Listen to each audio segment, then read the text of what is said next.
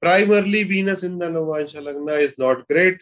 You will find a lot of female who will be having Jupiter in the Navamsa Lagna. They think that they are married to God. This is a pure combination of having spiritual master in your life, spiritual, or maybe you will see people, I mean, in Christianity, you will find nuns, they will say they are married to God. A lot of people who follow Guru, they will say, I am married to Guru. That means when Jupiter is in the Navamsa Lagna for a female, or Venus in the Navamsa Lagna for a female, male, they will say that their thinking process about marriage is something who is complete. अब बाजार में तो complete माल तो मिलता ही नहीं, इसलिए उनको वो कोई व्यक्ति पसंद ही नहीं आता।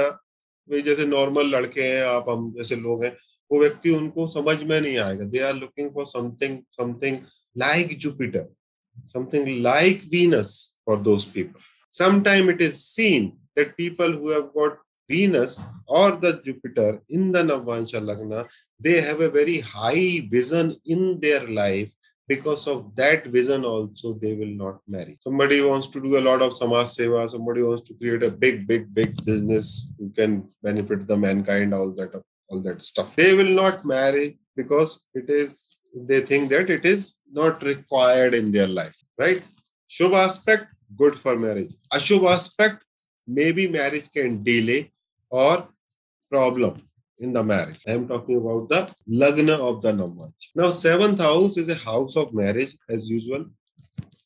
और सप्तम स्थान पर हम पति का या फिर पत्नी का लग्न मानते हैं। तो आपका स्पाउस का जो नेचर है, आपको उस मैरिज के अंदर, क्योंकि आप कौन हो, नववंशा की लग्न हो, मैरिज में आप कहाँ पर हो, नववंशा का लग्न लॉर्ड, आपका मैरिड लाइफ कहाँ पर आ रहा है, नववंशा की लग्न पर।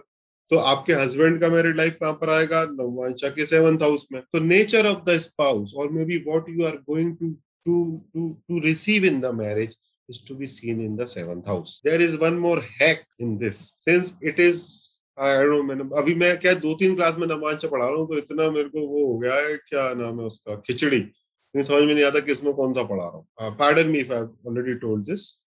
7th house, the planet in the 7th house in Navamsa will tell you the actual desire of your birth. That is the deep-rooted desire for which you have taken this birth. Because 7th house is a house of desire. In the Janma Lagna, in the Navamsa Lagna, it is a deep-rooted desire.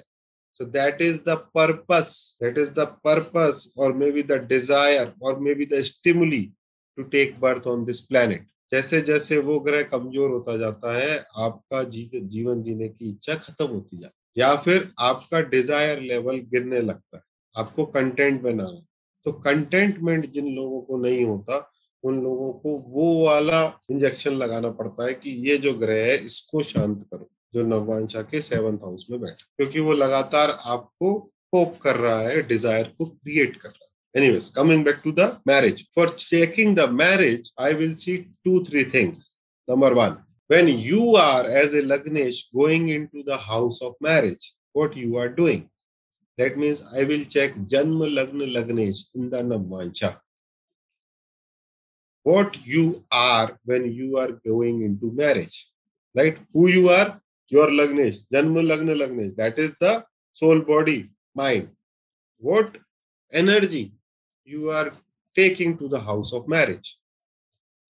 If you are not well placed, that means the Lagna Lord of the Janma Lagna is not well placed in the Navamsa.